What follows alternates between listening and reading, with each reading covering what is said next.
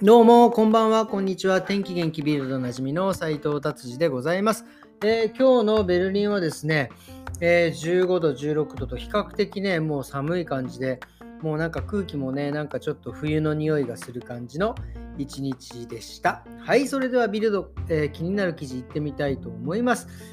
えっ、とですね、もう僕ももうね、やっぱり40過ぎてくるとですね、なんか余計ないろんな脂肪がね、だんだんこうついて、それがなかなか取りづらくなってきてるんですよね。なのでですね、ちょっとこう、食事のね、量、摂取量をちょっと減らしてですね、えー、少しでもちょっとこのね、えー脂肪を落としていきたいっていうふうに考えているんですが、まあそういうそこでちょっと気になる記事を発見したんですが、えー、と体重をね減らしたい場合は食事をですねえー、夜に食べるのを控えた方がいいのか、えー、朝に、えー、がっつり食べた方がいいのかっていう、まあ結構ね、いつもこれはね、いろいろ議論になるんですが、なんか新しい、まあ、研究によるとですね、どっちもまあまあ変わんねえっていう なんでやねんっていう感じですけど、まあだから、結局、まあ、体重を減らしたいのであれば、え、その全体的なですね摂取量を減らすということが 大事なみたいですね。まあ、それはもうもともと分かっておるわけでございますが、でもね、やっぱりね、えー、夜食べ過ぎると、ね、あの消費、えー、と、なんだろう、カロリーをね、消費できないから、お腹に溜まってくんじゃないかとか、だから食べるなら朝にがっつり食べた方がね、えー、いいんじゃないかとか、いろいろあるんですが、なんかね、これどちらともあまり科学的根拠は、えー、見当たらないみたいなことが、え、分かったみたいでございます。はい、じゃあ次はですね、えっ、ー、と、何ですか。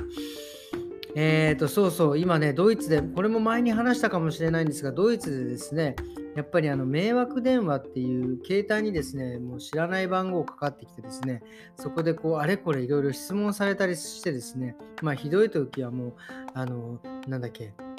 どこどこの警察ですけどなんつってですね。あの別にその捕まえるとかその脅すとかお金を取るとかいうことじゃなくてですねその個人情報をね聞き出そうとするというねなんか結構悪質なね感じの詐欺が今ドイツというかヨーロッパで流行ってるみたいですね。でねもうなんかこのもうすごいですね。もう電話番号もがっつり発表されてますね。なんかいくつか1、2、3、4、5、6、7、8、10個、え載ってますけど、これはですね、この10個はもう本当にあの出てもですね、もうあのもう何も言わずに切るっていう、だからまあ知らない番号をですね、携帯電話で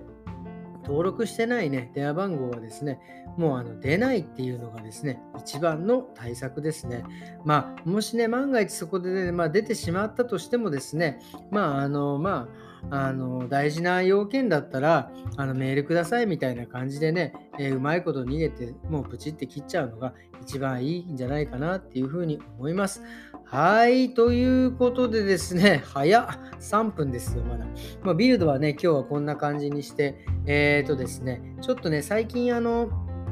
結構ね、まあ、ドイツ来てからもそうなんですけど、結構お客様からね、いろんな質問があるあの中でですね、やっぱり一番多いのはですね、やっぱ香水、ドイツっていうのはですね、香水がとにかくすごい水が硬いんですね。これ硬いってどういうことかというとですね、えっ、ー、とまあミネラル分が多いってことです。まだカルシウムとか、まあ、マグネシウムがすごく多いんですよね。なので、えー、硬く感じるっていうのを、えー、まあ硬いっていうんですけど、まあその香水をですね、まあ髪の毛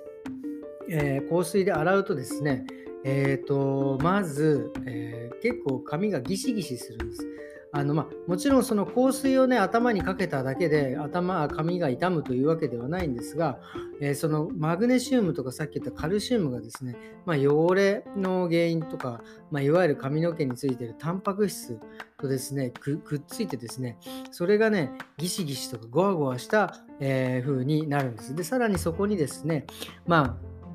でまあ、えっ、ー、と、何ですか、シャンプーとか、まあ、えっ、ー、と、何て言うんですか、そういう石鹸の、えー、泡とかがですね、えー、合体するとですね、化学反応を起こしてですね、全くもって洗浄力がなくなってしまう、えー、もうやっても意味がないということになってしまうんですよ。これ、どういうふうにしたらいいかということことをですね、まあちょっと、えー、説明いたしますとですね、まず、まああのー、シャンプーで言うとですね、もうあの日本のシャンプーとかはここでは使わない方がいいです。日本のシャンプーっていうのは日本から持ってきたシャンプーってことですね。まあ、要は日本で売られているシャンプーっていうのはやっぱり日本は軟水ですからね。軟水でちゃんと泡立ちが立って、えー、綺麗になるというのが、え、前提で作られているので、日本のシャンプーを持ってきてもこっちではね、やっぱり泡が立ちづらいんですね。なので、えっ、と、あまり良くないと思います。ます。なので、できれば、え、こちらで売られているシャンプーをですね、え、使ってですね、まあ、できれば、いつも言いますが、2度洗いをしてですね、えー、綺麗な泡、その泡の中にやっぱりね、いろんないい成分が入ってますんでね、それでしっかり、えー、洗ってあげるということです。そしてさらにですね、その香水がね、付着したままだと、そのままギシギシゴワゴワしてしまうので、まあ、しっかりシャンプーして、まあ、2回シャンプーして、まあ、トリートメント、まあ、トリートメントね、仕方もまあまあ前になんか説明した通り、しっかり櫛で溶かすとか、えー、いろんな方向からこう髪の毛をね、溶かしてあげるというふうにして、まんべんなく髪の毛にトリートメントを与ええる。で、その後、やっぱりしっかり流すっていうことがですね、大事です。あの、ドイツとかでも、よくあの水滴とかがね、テーブルとかに残ってると、こう白くすぐあのなんですかカルシウムとかカルキがこう出てくるじゃないですか。それと同じ現象がですね、髪の毛に起きるわけですよ。要は、あのよく拭き取らないとか、まあ、ドライヤーをかけないとなるとですね、やっぱ髪の毛にですね、そういうカルキとかが、えーカルシウムがもうタンパク質とくっついた状態で固まっちゃうわけですよ。で、それがですね、こう、ゴワゴワするんで、まあ、無理やりね、こう、櫛で溶いたりとかすると、もうそこから毛が壊れるっていう ことになりますので、まず、香水対策としては、まあ、シャンプー、えー、としっかりタオルでよく拭く。でもちろんその地肌もですねやっぱりちゃんと乾かさないとですねあのー、そのカルキがやっぱり頭皮に溜まってってですねそれがやっぱりあのあの毛根の中、まあ、さっき前毛根の話も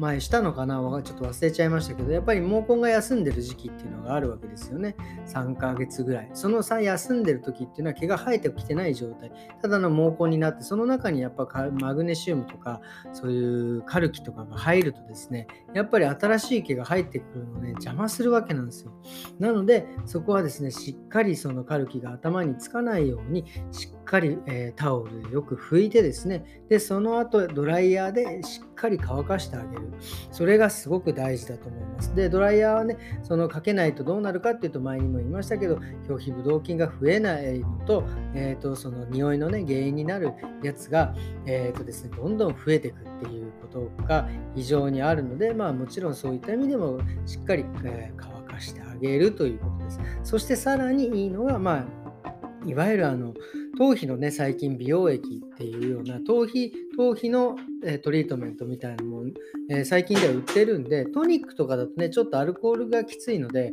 え、ちょっとで、あの頭皮になかなか残りづらい感じなのでそういうローションみたいなのが頭皮用のが売ってるのでできればそれをつけて、え頭をこう、えマッサージしてあげるとですねより効果が、え見込めると思います。そしてねまあでも香水もね、まあ、悪いだけではないんでさっき言ったミネラルがやっぱりたくさん豊富に含まれているので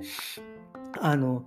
食事ではね、やっぱりその摂取しきれないものがですね、やっぱりその香水によってですね、えー、補えると。ただ、ドイツの場合はですね、香水が強すぎるので、それを今度飲み続けるとですね、あのよく腸とか胃に何て言うんですかあの石が溜まるっていうんですけど結構そういうことがね起きるので、まあ、ドイツではま僕はま普通のあの買ってきたお水とか、まあ、あのブリターでねお水をろ過して飲んだりとかもしてますね。なので、まあ、それでもねやっぱりた、えー、そういうふうにしてもやっぱり香水は香水なので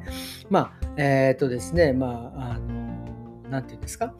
あの体に溜まっていったりとか、まああのえーマグネシウムの量が、えー、摂取が少ない人には、まあ、すごいちょうどいいというような形になりますね。はい、ということでですね、今日はね、えっ、ー、と、ちょっとね、香水のことにね、ついていろいろ話をしました。なので、まあ、もう一度言いますが、えー、大事なのはよくもうとにかく水分を拭きと、えー、拭き取って飛ばすということがね、とにかく大事です。そしてそ現地の